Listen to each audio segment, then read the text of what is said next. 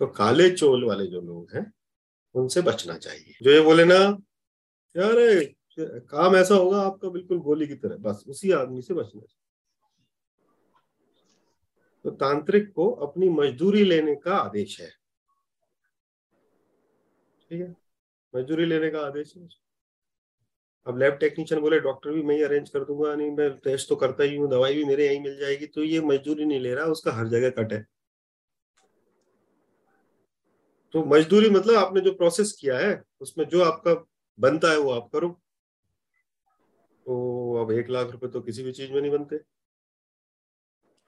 किसी भी व्यक्ति के, है ना? तो ऐसे लोगों, और आपको थोड़ा सा एक बेसिक इंटेलिजेंस होना चाहिए सभी को, कि आपको यार आदमी से मिलकर पता तो लग ही जाता है कि ये कैसा व्यक्ति है। एक बार देखते ही पता लग जाता है उसको कि कैसा व्यक्ति है। बट हम अपने लालच की वजह से फंस जाते हैं जाल में क्योंकि वो व्यक्ति आपको कैरेट दिखाता है। हंड्रेड परसेंट होगा मैडम आपका काम, चाहे कुछ भी हो जाए। वो ऐसा कर दूँगा, वो ऐसा कर दूँगा। पैसे तो आपके पंद्रह दिन में नहीं आए तो पैसे मत देना मुझे। जो आपके पैसे डूब रहे वो आ जाएँगे, वो आदमी घुटनों के बल आएगा। ये सब होता है, लेकिन वो मतलब technically is it it is possible through तंत्र लेकिन जो करता है और जो कराता है, दोनों पर वापस आता है।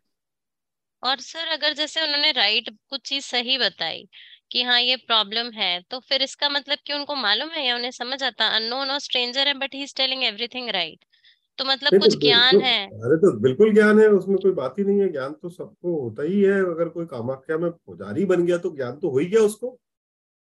कोई ऐसा थोड़ी है कि इतनी सिद्ध पीठ में किसी को?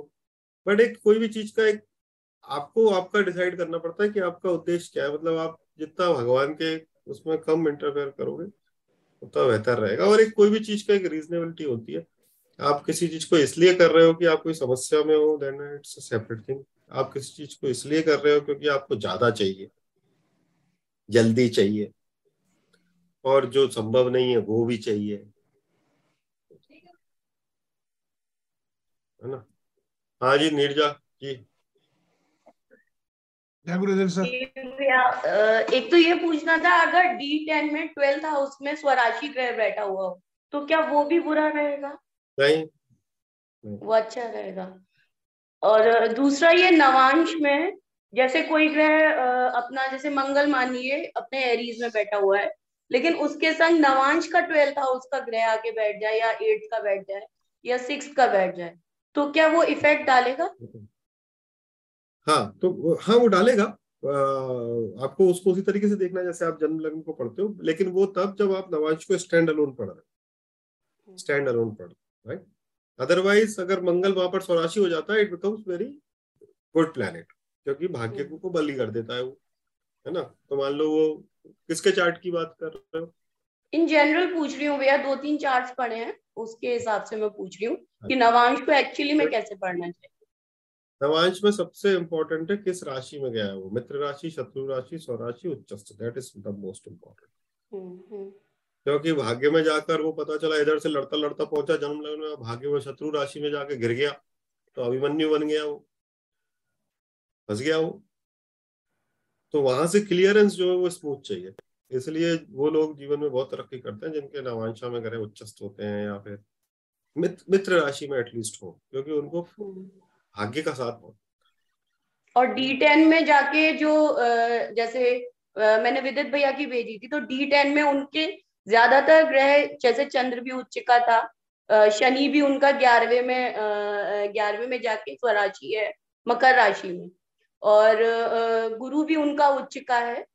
और इस तरीके से इतने सारे ग्रह उच्च के हैं तो अपन कैसे प्रिडिक्ट करेंगे?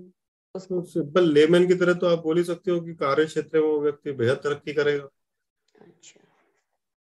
जैसे आप लग्नेश को पकड़ के चल रहे हो, वैसे हर ग्रह को पकड़ के चलो कि वो कौन सी जगह पर जाके उच्चस्त हो जाता है। वो ग्रह आपको उस डी चार्ट का सबसे बेहतरीन रिज़ल्ट देगा।